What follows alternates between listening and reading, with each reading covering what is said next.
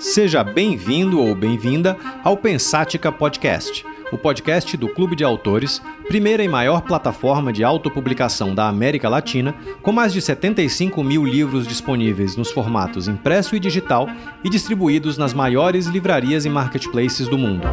Meu nome é Ricardo Almeida, sou fundador e CEO do clube e deixo esse convite aberto para que você se junte a nós nessa jornada para desvendar o futuro do mercado editorial.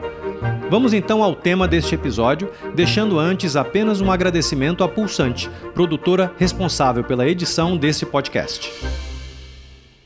Março de 2020. Em uma manhã, toda a realidade mudou de maneira radical. O comércio fechou as portas, indústrias passaram a funcionar em rotinas impensáveis e a vasta maioria da população se trancou em casa, abastecendo o medo do futuro com notícias cada vez mais trágicas cuspidas por todos os meios de comunicação. Mas isso não significa dizer que o Brasil e o mundo pararam. Pessoas continuaram precisando comer, se educar, se entreter, trabalhar e, em suma, ainda que em realidades radicalmente diferentes, viver.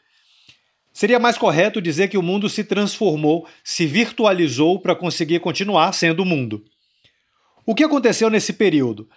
61% dos consumidores brasileiros passaram a realizar mais compras online e o faturamento dos e-commerces cresceu, em poucos meses, cerca de 62%. Com mais tempo, uma vez que o trânsito habitual nos deslocamentos urbanos despencou, a leitura foi um hábito redescoberto por milhões de brasileiros ainda que as portas de suas livrarias físicas preferidas estivessem trancadas. O 11º painel de varejo de livros, uma pesquisa feita pela Nielsen Bookscan, apontou em 2021 um crescimento de 33% no volume de livros vendidos em relação ao mesmo período do ano anterior, 33%. Mais de dois anos se passaram e agora já é possível dizer que a vida voltou ao que pode ser considerado normal para os nossos antigos padrões. Ainda que o home office seja uma realidade que dificilmente desapareça, comércio e indústria já operam fortemente, o trânsito já volta a manchar as ruas e avenidas das grandes cidades e encontros presenciais já começaram a voltar a ser a norma. Mas e agora? Leitores voltarão a comprar livros preferencialmente em livrarias físicas, como faziam até o começo de 2020? O hábito de compra se manterá preferencialmente online, como aconteceu na pandemia?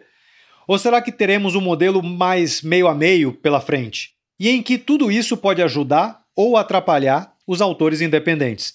Para falar sobre isso, trouxemos para esse episódio a Ana Maia, da Estante Virtual.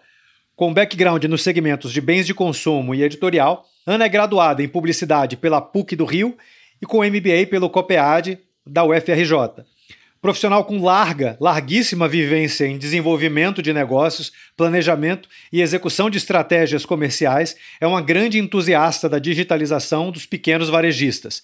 Trabalha desde 2015 na estante virtual e, após atuar como head de operações, lidera desde 2021 a frente comercial do marketplace especializado em livros, atualmente parte do ecossistema Magazine Luiza. Ana, seja bem-vinda. Opa, obrigada, Ricardo. Bom, boa noite, pessoal. Estamos aqui para trocar algumas experiências, falar um pouquinho desse mercado super dinâmico. Bacana a introdução aí que você colocou, porque na verdade é isso. A gente está, por um lado, super feliz de estar tá aí retornando à vida, saindo desse grande susto né, de pandemia, e, por outro lado, também observando aí as mudanças que aconteceram, né? Que já, na verdade, já estavam em processo e eu acho que, no meu ponto de vista, se acentuaram, né? Como você falou, foi um momento muito delicado, aquele primeira, primeiro mês, né, onde todo mundo paralisou praticamente, né, todo o seu consumo ficou meio esquisito. E logo na sequência a gente percebeu uma busca por entretenimento, né, por, por a própria ficção, a própria literatura como um grande escape da realidade que a gente vivia, é, que foi interessante, né, do ponto de vista de curva de vendas, a gente viveu um grande vale, na, na sequência o online, né, eu estou basicamente falando do, do varejo online, é, teve um impulso muito grande. Pessoas que até então tinham um certo receio ou, ou tinham por força do hábito a, a, a, livraria física como seu grande canal de destino passaram a considerar outros ambientes, outros canais de compra. E, eventualmente, também trocaram o livro físico por um livro online, ou o áudio, enfim, tudo foi motivo de experiência, acho que a partir dali. A própria questão também de, de receios de comprar com cartão online, enfim, todo o processo também logístico. Eu costumo dizer que uma coisa era você ter uma certa tolerância em relação a prazos de recebimento antes da pandemia, e agora, depois da pandemia, você tem uma, uma ansiedade, é, é, você está mais, mais, cada vez mais é, exigente em relação a, a, a tempo de, de, de, entrega do produto, né? Isso a gente aprendeu também por conta é, da, da maturação do mercado mesmo. Pois é, enfim. Então, assim, ficou cada vez mais complexo e difícil fazer a comercialização dos livros. Por outro lado, o consumidor, obviamente, ganhou com tudo isso. Né? A gente percebe hoje a, a oferta muito ampla. Então, você tem todo tipo de, de, de livro em vários formatos. E, enfim, eu acho que. É, aí também vamos definir a literatura que a gente está falando. Né? Como a gente sabe, houve uma paralisação de determinados gêneros, né? o, o, o aspecto de didático, os livros técnicos, né? infelizmente, todo esse aspecto. É, é, né, de, de, escolar foi muito sacrificado, né, a, a, educação como um todo ficou paralisada, e, e aí essa, essa natural tendência do, do livro trade, do livro né, como, como mecanismo, como eu falei, de, de, de escape, né, no tempo livre que as pessoas passaram a ter, quem pôde naturalmente trabalhar de casa ficou com um pouco mais de disponibilidade, vamos chamar assim. E hoje a gente vê aí essa retomada, pouco a pouco, esse aspecto como você citou, da pesquisa de, que mostra a curva de vendas do livro no Brasil, e enfim. A gente trabalha aqui, né, na estante virtual, com livros não só novos, mas também usados. A gente trabalha também com livreiros de todos os tipos e, e, e portes, né? em especial um grupo é, de pequenos e médios que ficaram também muito assustados, porque, obviamente, tinham lojas físicas ou tiveram que fechar. Então, assim, por um lado, o comércio online, plataformas como a nossa, foram salvadoras de muita gente. Né? O cara simplesmente fechou as portas, mas continuou podendo trabalhar de casa. O único esforço que ele tinha era levar até os correios e postar. Então, assim, eu acho que, que essa dinâmica não muda, considerando aí a sua pergunta, né, o que, que muda né, no nosso modelo de trabalho, eu acho que é prestar atenção em relação a essas exigências, esses hábitos né? O consumidor quer um produto é, é, é, com preço competitivo, quer um produto com entrega segura e rápida, quer trabalhar com vendedores que ele considera de boa reputação e, e, e essa experiência, né, como um todo, ser positiva para poder gerar lealdade. Sim, assim muita gente achou que a pandemia como um todo ela aceleraria uma sei lá, uma substituição que já foi tantas vezes propagada do livro impresso para o e-book. Você comentou aí de e-book, você comentou de áudio. Áudio é algo que de fato tem crescido bastante no Brasil, já é uma super realidade fora do Brasil, mas já está crescendo aqui. Mas, de certa forma, os números do mercado eles é, mostraram justamente o oposto às previsões mais fatalistas. É, é, houve um crescimento mais intenso do livro impresso em relação ao livro eletrônico na preferência do consumidor. Isso não só Brasil, isso, isso mundo. É esquisito, sem sombra de dúvidas, é um negócio esquisito. É, é, dado que a gente imagina, pelo menos, né? Vocês também perceberam isso? É, é se sim, a que, que você acredita esse fenômeno? É, se não, o que exatamente que vocês estão percebendo por aí? Livro, especialmente no Brasil, é, é um objeto de desejo, o livro físico ter um livro, ter sua estante recheada de livros, é um símbolo até de status, eu diria, né? de, de, valor intelectual. Tanto é que nas lives, né, naqueles vários momentos de Google Meet, as pessoas adoravam ostentar suas estantes. É verdade. Então, assim, é, é, ter um livro físico, ter isso como um objeto de consumo, até né, mostra que, de certa forma, você está né, com aquele conhecimento com você. Quando você transfere isso para um, um leitor dedicado, você vai investir num, né, num determinado. Quer dizer, leitura por celular não é legal. Leitura por né, um, um tablet, dependendo muito do teu objeto aí da leitura, ou se você precisa para efeito de trabalho, para viajar, enfim, é claro que é um acelerador, é, é uma biblioteca ali que está na tua mão. Mas eu diria que, assim, nada substitui, né, eu acho que para muitas pessoas, esse, esse aspecto de uma capa, de um, de um livro denso, uma coisa que você possa tocar, vivenciar, levar para a rede. Enfim, eu acho que isso ainda tem esse, esse modus operandi aqui, mesmo entre os jovens, que poderiam ser os mais fáceis de migrar.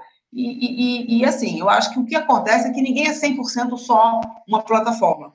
É aquela história, você pode começar por uma versão online, depois comprar o físico, depois. Enfim, eu acho que comportamento é um negócio que definitivamente a gente pode definir que cada, cada, cada leitor é um tipo. E, em especial, é, é, eu acho que essa nova galera que está surgindo de leitores, eles têm. É, é, eles estão valorizando livros de, de, de, né, de, de, de pegada, de design. Então, assim, eles querem até pagar mais caro, muitas vezes, pelo produto pelo, pelo valor intrínseco daquele objeto. É, você sabe que tem uma, uma, uma linha na, na, na publicidade, no marketing mais digital, é, é, que começa a falar que a jornada do consumidor, que é aquele momento entre pensar e concluir uma compra e recomendar, que isso é tão mapeado em basicamente todo tipo de processo de negócio, mas é uma linha que já fala que a jornada de consumidor já é imapeável, já não existe mais, porque você tem tanta jornada diferente para tanto consumidor que pensa diferente e tem gatilhos de comportamento às vezes absolutamente impensáveis, que fazer um desenho ali muito claro é perda de tempo. É fato, é fato. A gente, acho que antes tinha muitas certezas, né? Ou as pessoas tinham uma certa arrogância de criar, ah, para fazer um bom lançamento, é, é, siga esse roteiro de sucesso, para emplacar o best-seller. Cara, hoje nenhuma grande nem pequena editora sabe o caminho certo. Então, é, é, é, fazer muitos testes, eu diria que hoje é mandatório. A gente está o tempo todo é, é, inventando moda para poder, de tudo que a gente faz, ver o que, que dá mais certo. Então, o aprendizado constante serve para todos. E isso faz com que, às vezes, surjam as coisas aleatórias. Então, assim, é, determinados aspectos. Quem poderia imaginar que uma, uma rede como o TikTok, que no primeiro momento parecia só um ambiente de dancinhas, pudesse evoluir para ser uma referência de leitura? Né? Influenciadores, que pessoas que até então não tinham protagonismo, pudessem se tornar referências para né, construir novas leituras. Então, isso é muito interessante, esse fenômeno, e ao mesmo tempo muito é, é, para quem é da área de marketing, vendas, enfim, isso é muito instigante, porque você não pode parar em nenhum momento. E, e, eventualmente, também tem o aspecto de investimento. Obviamente que durante também foi um efeito da pandemia. O custo né, de, de tráfego pago cresceu muito. A competição por palavras. Agora, né? Principalmente no pós-pandemia, né? Então, assim, está tudo muito inflacionado. Então, assim, é, é, o consumidor quer pagar pouco quer receber rápido, não quer pagar frete. Teve várias também ofertas, às vezes, né, de oportunidades, promoções, ou seja, existe um, um, um volume de players ofertando produto maior. Então, assim, está tá um momento que exige né, bastante dos profissionais, com certeza. Como que vocês estão lidando com isso? Tem, tem muito MVP, muito projeto novo surgindo? A gente tem que criar, fazer entregas rápidas e, e o tempo todo medir resultados. E, obviamente, algumas coisas você tem que deixar maturar, nada é, de hoje para amanhã, mas, assim, tem, obviamente, uma parte do investimento muito aportada em performance e uma outra parte em branding. E também a gente não tem que semear para colher. Em especial, cada um, cada, enfim, cada um tem um objetivo, mas eu diria que, já, eu acho que a maior parte está em busca do, do, famoso vamos monetizar, porque a gente também não pode simplesmente gastar, gastar, gastar. É, é existe aí uma dinâmica de saber apostar bem e, e entender se aquelas estratégias fazem sentido. Então, é, eu acho que, assim, do ponto de vista de trabalho em time, trocas, é, as reuniões são muito mais disso. De, de, e aí, aconteceu, não aconteceu, deu certo? A parte de tecnologia, o investimento em plataforma e em experiência é uma luta, porque a gente nunca tem o suficiente, né? A gente sempre quer fazer muito mais do que a capacidade de entrega do, do, dos times de TI. Então, esse é um, é um grande desafio. A gente contornar, às vezes, uh, as entregas de, de, produto fazendo coisas né, através de, de experiências por fora, com, com, com, também com trocas. Com, com, com nos nossos, no nosso caso, a gente trabalha como marketplace. Então, a gente depende do, do livreiro, né, do seller, colocar o produto, fazer a parte de pricing correta, colocar os metadados de forma correta, para que essa, essa relação né, nossa com eles seja sucesso. Porque não adianta só um lado investir, tem que ter, no nosso caso, a matéria-prima é o produto que vem desse seller, desse, desse livreiro. No caso do livreiro, o que, ele busca aqui é um ambiente onde ele tenha maiores vendas, maiores recursos, e, e ganhe o tráfego que ele sozinho não seria capaz. Bom, e é uma. Isso que você falou é uma, é, entre aspas, aqui, receita que vai até o autor independente também. Quer dizer, até da parte de como é que você trabalha o seu investimento. Uma parte de investimento na marca, portanto, em você formar um público em torno do próprio autor mesmo. É, e uma parte do investimento em que é em performance, que ali é na venda do livro, testando estratégias, testando é, táticas diferentes, enfim, cada um se virando e inovando como conseguir. É, eu concordo muito com o que você falou. Eu acho que, assim, hoje em dia não basta ser autor, escrever uma obra, uma boa narrativa. Não. O autor tem que se autopromover. E isso não é pejorativo. Pelo contrário, o autor low profile, o cara que espera que a editora faça tudo, ele não tem vida. Cada vez mais o autor tem que ter uma dinâmica, uma, um tempo dele dedicado a redes sociais, a, a promover o tema do livro, a fazer essa rede ampliar. É um trabalho coletivo. Isso, isso é um dos pontos. Cada... A gente, inclusive, está fomentando aqui, está dando treinamentos de como ativar vendas nas redes sociais. A gente está, através de treinamentos básicos, é, é, fornecendo recursos, capacitando os, os nossos, para que eles também acordem para isso. Você comentou aqui no, no, no começo que durante a, a, a, pandemia, por exemplo, a, a, teve um boom, sei lá, um, um, aumento muito mais acentuado de obras de ficção. Eu não sei se a gente pode chamar de ficção, porque ficção não ficção, mas enfim, de, de uma literatura mais, mais entretenimento intelectual, digamos assim. Né? É, isso se manteve, se mantém agora? Isso mudou o perfil? Você sentiu alguma mudança de perfil do leitor e do comprador da, da, da, da estante? Como é que você enxerga esse processo e o que resultou desse processo? Ah, isso é bacana. A gente sente que muita gente foi, foi procurar um resgate, né? Por exemplo, os clássicos da literatura brasileira, ou livros que outrora o cara de repente falou, vou, vou parar aqui um tempo da minha vida para ler coisas que são legais.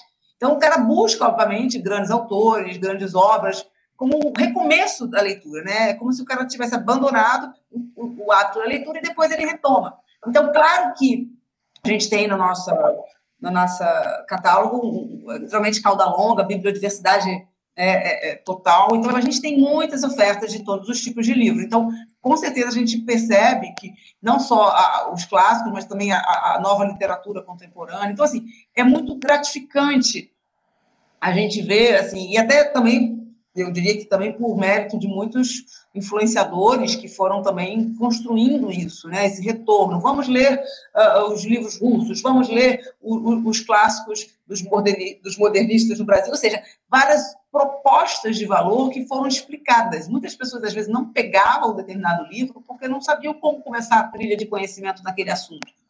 Então, eu acho que assim, a gente ter facilitadores explicando determinados temas que possam parecer áridos atraem consumidores, leitores, que anteriormente, né, aquela história que eu digo, né, livro não pode ser é, simplesmente um produto das elites, né, que, que tem a chance de comprar, pagar muito. Não, o livro tem que ser acessível para todos, e, e, isso é um papel nosso social, que a gente leva muito a sério na estante, essa coisa de é, é, é democratizar a, a, leitura, né, o acesso à leitura. Então, eu acho que isso Agora, com o retorno das livrarias físicas, também é muito bom. A gente quer cada vez mais lojas abertas para que as pessoas façam a experiência, principalmente o público infantil. Né? Como é que você forma leitores?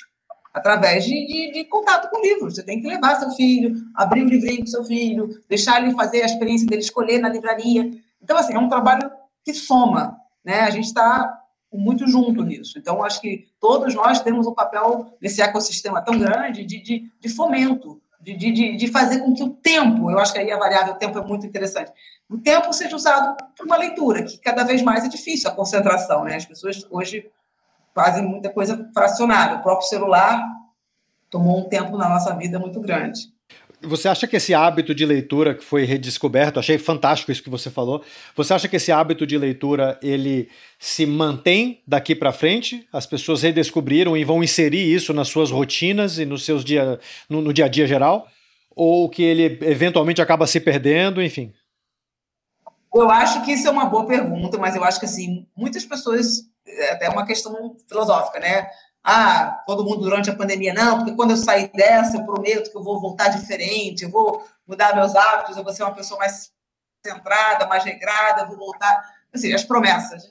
Mas eu diria que, assim, eu acho que tem dois tipos de pessoa. Uma pessoa que ainda está numa uma dificuldade grande profunda, dado o nosso momento país, né?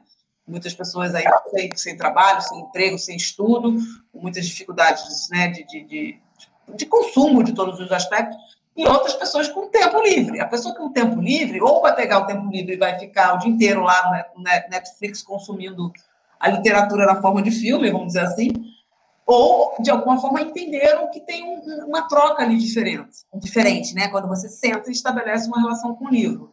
Então, eu acho que assim, eu torço para que a gente tenha esse espaço na vida das pessoas. E eu acho que isso é oferta. A gente tem o nosso papel de ofertar e, e, e fazer isso de uma maneira, vamos dizer assim. Eu acho que o grande elemento hoje no mundo do livro é tornar a leitura uma coisa sexy, uma coisa atraente, uma coisa divertida, Sabe assim, não é só ser vista como uma coisa chata, enfadonha, de intelectual, de livro grosso que você tem que terminar porque te mandaram ler. Não pode.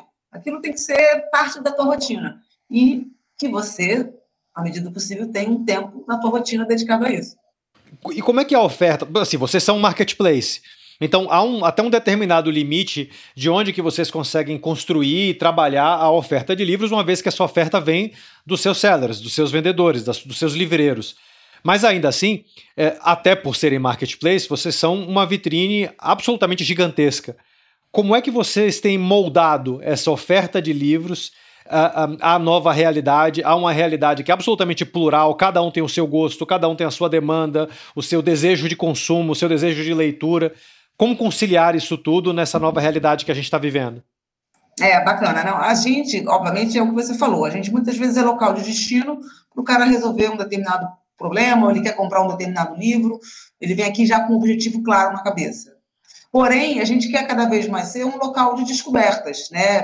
Para isso, o nosso trabalho né, de campanhas de marketing, de curadoria, onde a gente está apresentando para ele um leque de coisas que eventualmente ele não pensou por exemplo, todos os meses, antecipadamente, mostra para os nossos livreiros o que está por aí. Ah, não só em função do calendário de varejo, o que vem por aí, agora vem Dia das Mães, mas também temas que estão sendo né, é, é, é, trabalhados, como no nosso caso, a gente sempre foi muito forte no lado de humanas, psicologia, é, esse aspecto de literatura feminista, empoderamento de mulheres, racismo, enfim, todos esses temas contemporâneos a gente aborda aqui e busca tentar é, títulos que a gente considera interessantes para que sejam vistos, sejam percebidos. E isso é um trabalho que a gente está cada vez mais querendo fazer em conjunto com os livreiros, porque a gente entende e, e respeita a capacidade de, de boa parte dos livreiros em nos trazer esse conteúdo escondido. De novo, a gente não tem compromisso de ficar, pelo contrário, empinando best-seller ou só fazendo ênfase nos mais vendidos da Nielsen. A gente, pelo contrário, a gente trabalha muito, muito forte catálogo. Então, a gente gosta justamente de propor coisas novas, né, considerando que o nosso público é bem eclético. Há como dizer algo, algum tema que mais venda nas prateleiras virtuais aí de vocês da, da, da estante, ou isso é algo que muda é, é, bastante de acordo com os tempos que a gente vive. O, o, o que, que um autor independente precisa fazer ou deve fazer para é, é, ter sucesso ou ter mais sucesso vendendo com vocês? Olha, não existe um único tema ou algo que seja, uau, faça isso, vai dar certo. Mas o que a gente percebe é, é assim, como eu falei, né? A gente tem por natureza uh, uma atratividade. A gente, dentro do público mais ele gosta de filosofia, psicologia, temas históricos. Então, assim, toda essa parte mais de, de análise, é, é, é, ou seja, esse, esses livros clássicos revisitados, assim, claro que um autor tem que falar daquilo que ele sente a vontade de falar, mas eu diria que, assim, se um autor, vou falar aqui, né, uma, um aspecto que eu vejo, o autor está se lançando dentro de não ficção, vai abordar um determinado tema, ele, no meu entender, óbvio que tem que trabalhar uma capa muito muito interessante, com um conceito muito claro do que, que é o produto, tem que trabalhar uma descrição, né, aquela sinopsezinha básica, a defesa do livro, é aquela história, você muitas vezes define a compra de um livro, né, ou por uma breve leitura do, do, do que ele se propõe, ou por uma apresentação desse background do autor, enfim, você tem que estar com alguma coisa ali que te instigue a seguir. Então, eu acho que, assim, claro que é bastante complexo, você se ressaltar ali no meio de tantas coisas, mas você entrando dentro de um ambiente onde tem uma curadoria, ah, esse mês vamos trabalhar tema é, é, mulheres empoderadas. Que isso, ah, tá lugar comum, mas assim, é um tema que não para de vender. As, as mulheres querem, de alguma maneira, se inspirar, ter referências. Então, eu acho que tem coisas que a gente percebe que são temas que ainda estão em voga. Seja o aspecto, até do aspecto político, né, que esse ano sempre está em voga. Então, assim, agora, como você, como autor, está capacitado a falar sobre isso? Também não adianta você falar sobre uma coisa que você não tem o que dizer, né? É, é, é, é muito complexo esse, esse aspecto de sucesso, né? Até porque defina o que é sucesso. Às vezes o objetivo do autor é simplesmente lançar um livro, enquanto que outros querem, obviamente, fazer grandes volumes de venda. Mas eu acho que é um trabalho, que você bem sabe, de formiguinha. Às vezes o, o que você está plantando hoje, de repente estoura daqui a três meses, porque alguém cita seu livro num dado lugar e aquilo assume uma proporção. Então, assim, o trabalho de, de lançamento, de, de, de emplacar um livro, eu acho que ele é constante. Eu tenho um exemplo de uma amiga que ela é autora, enfim, ela promove o tempo todo o livro. O, tempo, o livro dela, no caso, é sobre um tema também super normal e em voga que estamos vivendo, longevidade. Eu falar de longevidade hoje, super bacana. E toda oportunidade que ela tem, ela traz partes do livro e apresenta. Então, isso é uma forma de você manter o livro vivo na cabeça das pessoas e, e se colocar como referência naquele assunto. Sim. Sei lá, estou dando aqui assim, algumas ideias, mas depende muito da estratégia né, do autor e do livro. É, eu, eu, eu, vou voltar um pouco aqui para falar sobre algo que você também já tangenciou ali o assunto. É, bom, a, a, a vida e os hábitos de consumo como um todo, eles acabam sempre sendo pendulares. Se você tem alguma força, por qualquer que seja o motivo, é, que leva para um determinado lado do espectro, é muito natural que algum tempo depois você vá para o outro lado, radicalmente oposto. Deixa eu exemplificar isso que eu estou falando. É, é, com a pandemia, todo mundo foi radicalmente para o online, até porque também não tinha muita opção. Então você teve um boom gigante de, de, de comércio eletrônico em absolutamente todos os segmentos.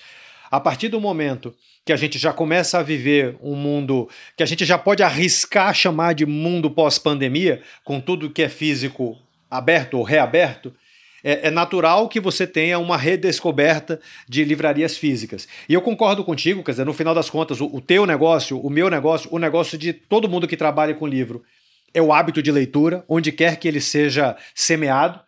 É, é, mas você tem, neste momento específico que a gente está vivendo, uma série de estudos que estão apontando, ainda até com uns tons nostálgicos, a uma, uma, uma força maior levando o consumidor para livrarias físicas. E ao mesmo tempo que isso acontece, você também tem, é, é, também tem aparecido uma, as, as mesmas críticas que eram feitas antes é, a livrarias físicas, no sentido de você ir lá procurar um determinado livro e não ter esse livro, porque livraria física é física, tem um estoque finito, né?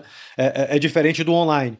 Então, você tem uma série de mudanças e de coisas que estão acontecendo na cabeça do, do, do consumidor e de redescoberta de, de, de, de, hábitos e de buscas de locais de compras é, é, que é, são diferentes agora, mas que eram a norma ah, até algum tempo.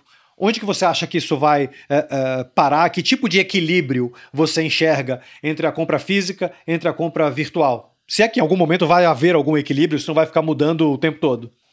Eu acho que até pode ter uma eu acho assim, aquela questão do omnichannel. Você vai para uma loja física que tem um estoque limitado, você tem um, né, um, uma quantidade X de livros à venda ali, e eventualmente aquilo te gera um, um, um insight para a compra de um outro livro dentro do mesmo tema, ou você tem um bom vendedor que te leva para o outro tema, e você pode, de repente, ali na mesma hora, na loja ou no seu celular, comprar outro livro. Ou seja, quer dizer o seguinte: a, a oportunidade de compra física pode também te levar para fazer compras online, seja através de, de um de um portal que esteja lá te dando essa amplitude. Então, assim, eu acho que Depende aí do grau de motivação que você tem para a espera do produto. Então, assim, tem pessoas que precisam do livro agora, ou, ou querem dar o um presente amanhã. Então, aí ela vai buscar um canal desse tipo. Ah, eu quero ir numa livraria física, sair de lá com o livro debaixo do braço, com uma bela embalagem, que eu quero ir para uma festa depois. Eu acho que tem essa, essa volta do, do contato, né, de você sair com o produto, mas também tem essa questão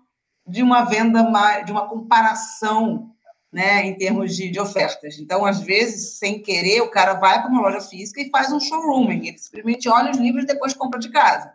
comparando pelo Google Shopping ou coisa parecida, porque ele ficou mais, talvez, racional no processo de compra. O que, do ponto de vista do Google, é ótimo que o Google se dá bem com todo esse processo, mas para quem está no, nesse ambiente de, né, de, de criar diferenciais, é aquela história. Você não é só por preço que as pessoas compram. Claro que é, é, é, é um combinado que a gente sabe, é preço, é frete, é, é, é reputação, é, é, até propósito né, do, do, canal de vendas. Você tem alguns canais que, que, que, de repente, você fala, não, esse ali eu não compro porque eu não concordo com o ponto de vista da empresa. Então, isso também faz parte. Assim, quanto, depende muito do tipo de leitor né, que você seja.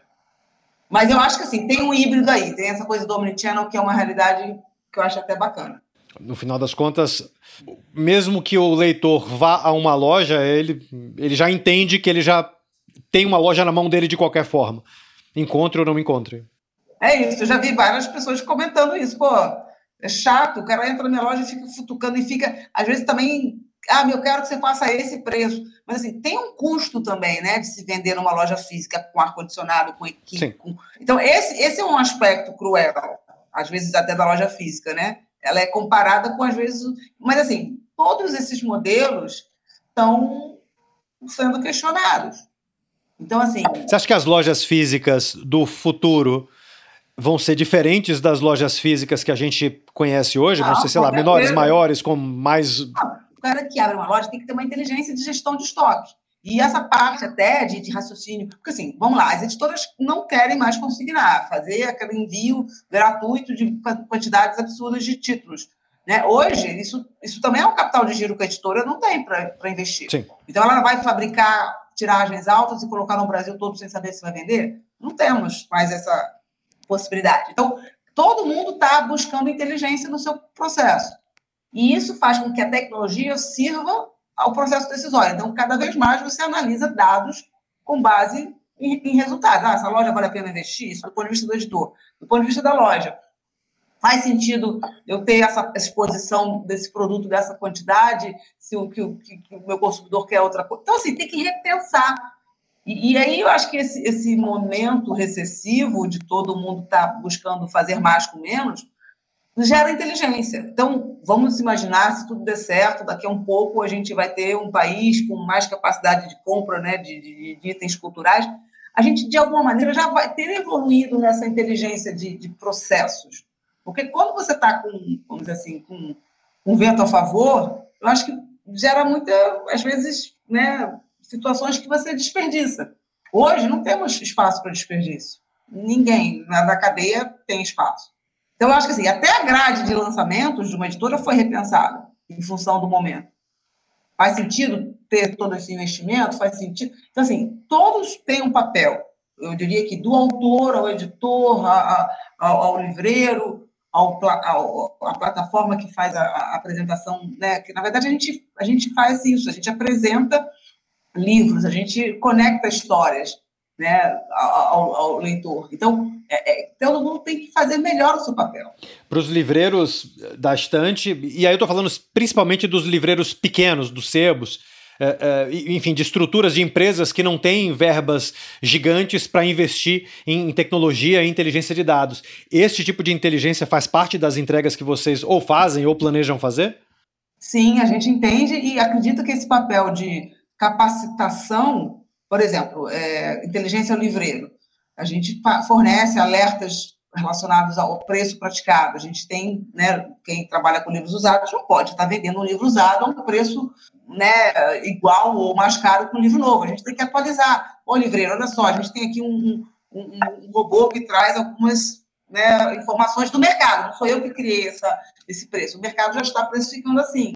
Se você continuar mantendo aquele patamar que você sei lá, listou o livro, cadastrou o livro há dois anos atrás, você não vai ter vendas. Então, algumas informações que a gente passa é no sentido de cutucar o cara para fazer atualizações, bem como informar, às vezes, que ele não está colocando no, da forma correta, o cadastro dele tem erros, ou tem coisas faltando, que vai fazer com que ele não seja percebido como correto, né? Você vai colocar um livro no carrinho se ele não tem capa, se ele não tem uma descrição correta do, do, do estado de conservação. Então, assim, é, é, é a gente está dando, inclusive, cursos mais básicos, assim, Excel básico, como vender seus livros nas redes sociais, como é, é, se tornar um, um, um, CNPJ, um MEI. Então, assim, coisas que é na, na, nessa pegada de tornar o cara um livreiro capacitado a sobreviver e a competir nesse mercado que exige cada vez mais. Então, a gente entende que, como plataforma, o nosso dever é ajudá-lo.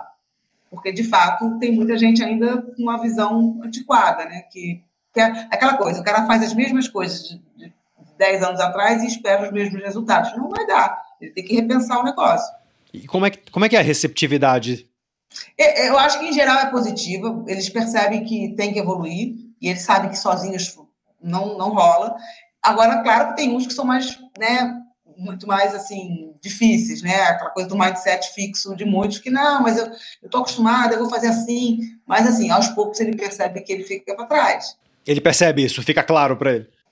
É, assim, muitos fecharam, como eu falei, as lojas, né, o tráfego que ele tinha naquela região, o bairro dele, não existe mais, as pessoas também, você vai ver, seja em São Paulo, Rio, qualquer capital, as pessoas, né, para ir para as ruas comprarem, tem que justificar. Às vezes ele está num ambiente sujo, é, é, mal trabalhado, ele próprio não tem, às vezes, um conhecimento para agregar ali na, na, venda. Então, assim, o cara tem que buscar diferenciais. O, o, o, o formato hoje de ofertas é, é, de todos os lados. Então, assim, é, é, não espere que as pessoas né, vão até você e paguem o preço que você quer vender. Você tem que se adaptar ao mercado atual. Eu acho que isso não tem jeito. A gente fala o tempo todo.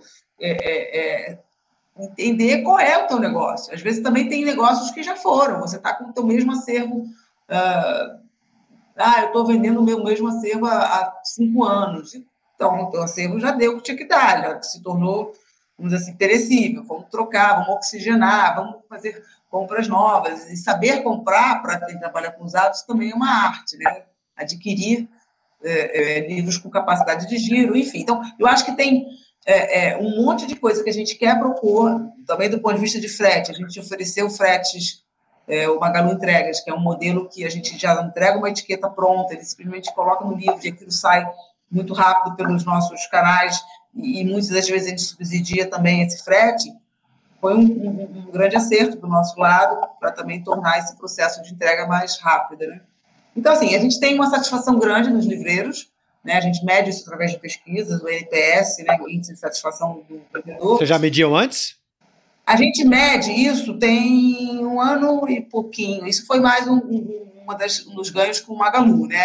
O Magalu, como grupo de varejo, ele já trabalha vários indicadores, várias é, é, métricas aí importantes, e, e isso é, já está um ano e pouquinho. É mensal, a gente faz pesquisas tanto para o cliente, né, o, o comprador do site, quanto para o vendedor do site. Então, a gente opera também escutando esses comentários que chegam, as possibilidades de melhoria.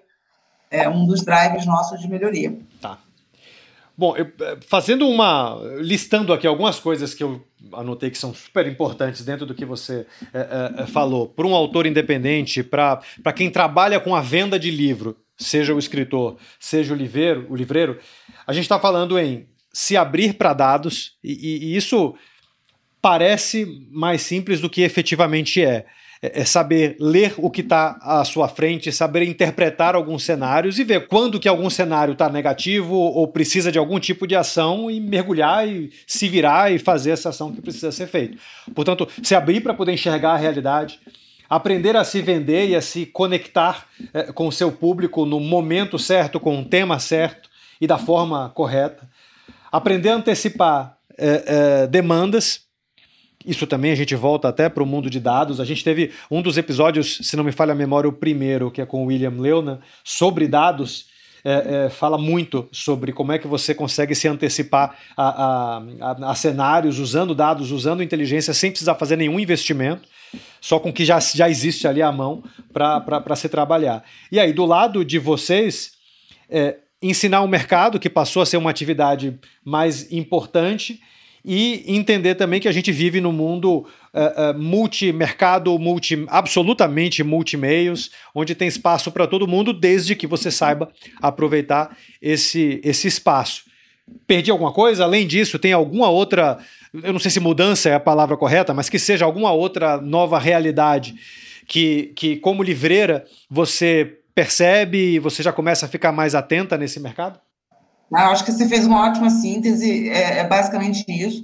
É, é, voltando ao aspecto do autor, ou ele se antecipa, como você falou, percebe tendências que estão ainda no ar e, e surge ali, né, dando aquele conteúdo como primeira possibilidade, ou ele já entra numa tendência que já está rodando, que, é, que todo mundo já está surfando a onda, mas ele, de alguma maneira, tem diferenciais para ser visto. Agora, é, é, no nosso caso, né, durante muito tempo a gente era visto como um lugar de, de livros esgotados. Hoje, eu acho que assim, é, é o, o, fato do conteúdo estar tá esgotado é muito, muito pouca possibilidade, porque, como eu falei, a inteligência já migrou para todo mundo, seja para a editora, seja para o próprio. Hoje, a forma de chegada no conteúdo, e muitas vezes também a da pirataria, infelizmente, é, é muito rápida. Então, eu acho que assim, valorizar livro e valorizar leitores é, é, é, o nosso papel, todos nós da cadeia, e, e fazer com que é, é, as pessoas reflitam mais né, sobre essa, essa consciência de leitor. Eu acho que eu sempre falo isso. A gente tem que se proteger para que a gente não, não crie pessoas, vamos dizer assim, é, que queiram só ler é, o resumo ou, ou, ler, né, principalmente na formação de jovens. Eu diria que é, aquilo que eu falei, a formação acontece ali na primeira infância, né, no hábito de leitura que os pais passam para os filhos, nessa tentativa de fazer com que isso faça parte da vida do cara. E, na sequência, todos nós trabalharmos para que isso seja agradável, divertido, bacana, né? E não uma coisa enfadonha. Mas é isso, a síntese foi bacana. Tem alguma dica final que você queira deixar ali para o escritor ou para a escritora que nos ouve? Cara, eu acho que é perseverança, né? Todo escritor, muitas vezes, entende que a obra não se constrói da noite para o dia, seja o já consagrado ou o novo que está se pretendendo colocar no mercado. E, e, e, eu acho que é produção. Eu acho que nunca um escritor pode ser de uma única obra, né? Eu sempre penso assim, ele tem que ter um tempo de, de renovação ali de conteúdos, porque é semear, né? E semear, semear, observar o dado, ver onde é está indo melhor, ver o que está acontecendo, ver quais são as suas deficiências e ter humildade, que às vezes eu percebo alguns autores um pouco assim, sabe aquela coisa, o meu filho é o mais bonito, tá pronto, tá perfeito, você que não me deu valor. Cara, o seu livro é um produto que tem que ser, é, vamos dizer assim, percebido pelo leitor. Às vezes o leitor quer pequenas né, mudanças, ou quer tornar ele mais palatável. Então, assim, ter essa escuta aberta, né? Eu acho que isso... Se abrir para os dados. Exato, exato. Ana, acho que é, é, é isso. Muitíssimo obrigado pela participação. É, é, eu acho que a gente já tem aqui um, um, um, episódio. Eu sou um fã já declarado da, da, da estante, então desejo toda a sorte do mundo para você Espero que a nossa parceria apenas cresça no, no, no, futuro e que a gente volte a se falar em algum outro episódio mais para frente. Obrigada aí pela participação, pela, pela, oportunidade. Não, foi ótimo, Ricardo. A gente vai, vai trocando aqui. Vamos, vamos na luta. Estamos juntos aí nesse mercado. Maravilha. E a todo mundo, obrigado pela audiência e a gente se vê no próximo episódio.